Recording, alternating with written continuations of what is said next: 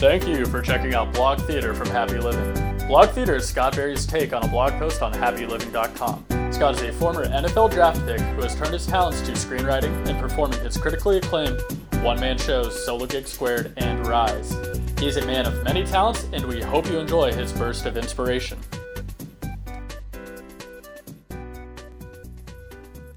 Premium gasoline and junk food, my nutritional philosophy, is the latest title from Mr. Happy Living, Mr. Matt Gersper, that I have been assigned to test read. Not test proof, but read and test to see where it sticks to me, who might possibly, maybe, be like you.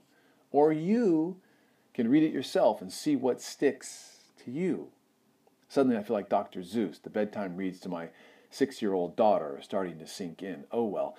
Speaking of which, what sunk in or stuck to me from Matt's blog began as it often does with the title, stated plainly, in bold on the page, in particular the close proximity in said title of premium gasoline and junk food.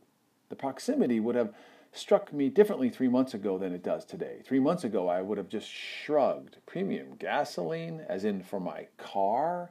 I would never even think about it. Total consumer ripoff. Regular only for me. But 3 months ago, I was driving my old Ford pickup truck. It's a work truck, banged up, tossed around, 160,000 miles on it. I've only ever put regular gas in it. Why would I pay for a higher grade? It's a Ford and a truck.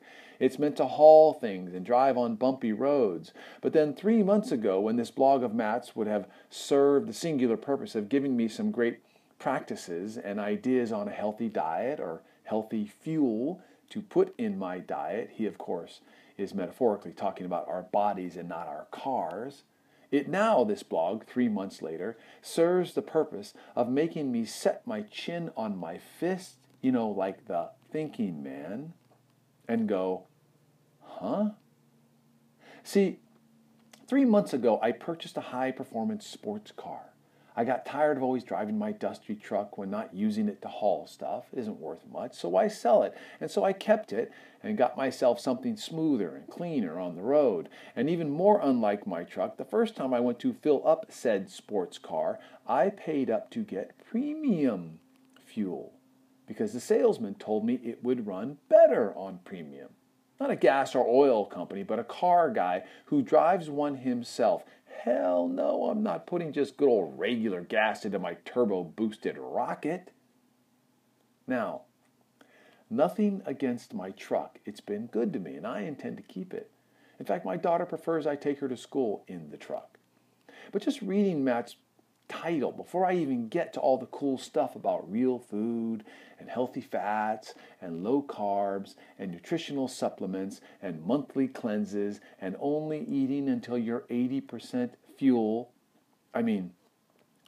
of course, I'm thinking about the fact that I would never think of putting regular gas in my sports car rocket, but I wouldn't think twice about driving that rocket through the drive-through lane of Wendy's or Burger King or Taco Bell. Did it just last Thursday, to be honest. Taco Bell, soft beef taco and a bean burrito, skipping the soft drink to cut down on sugar.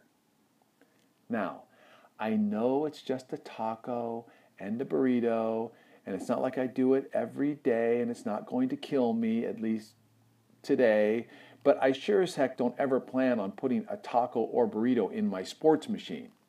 Even occasionally. So more than anything, since reading this post, I've been wondering about what's between my ears that ends up determining what's in my gut, about why I would be so particular about a car that I've owned for all of 3 months and not so particular about my body that I've owned for over 50 years. Rhetorical question to self. What's more important to a happy and healthy life? A healthy car or a healthy body?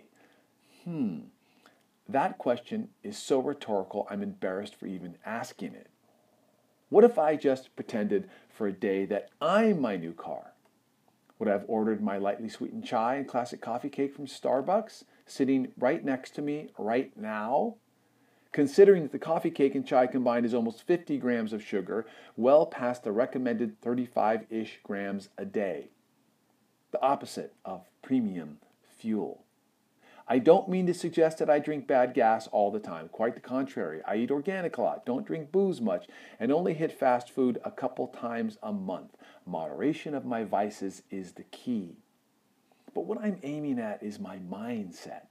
See, I keep premium fuel in my car so that it'll run well and require less repairs, performance, and cost.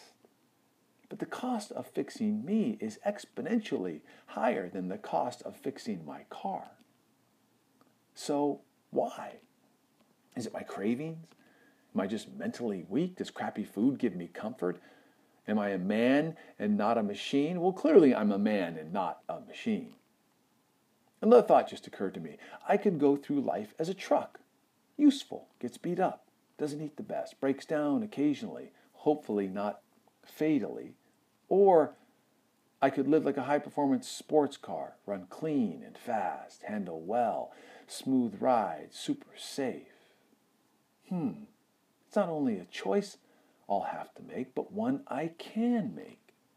I can either prosper at the hands of my choices or suffer the consequences. And since I'm the one driving me, the choice is ultimately mine.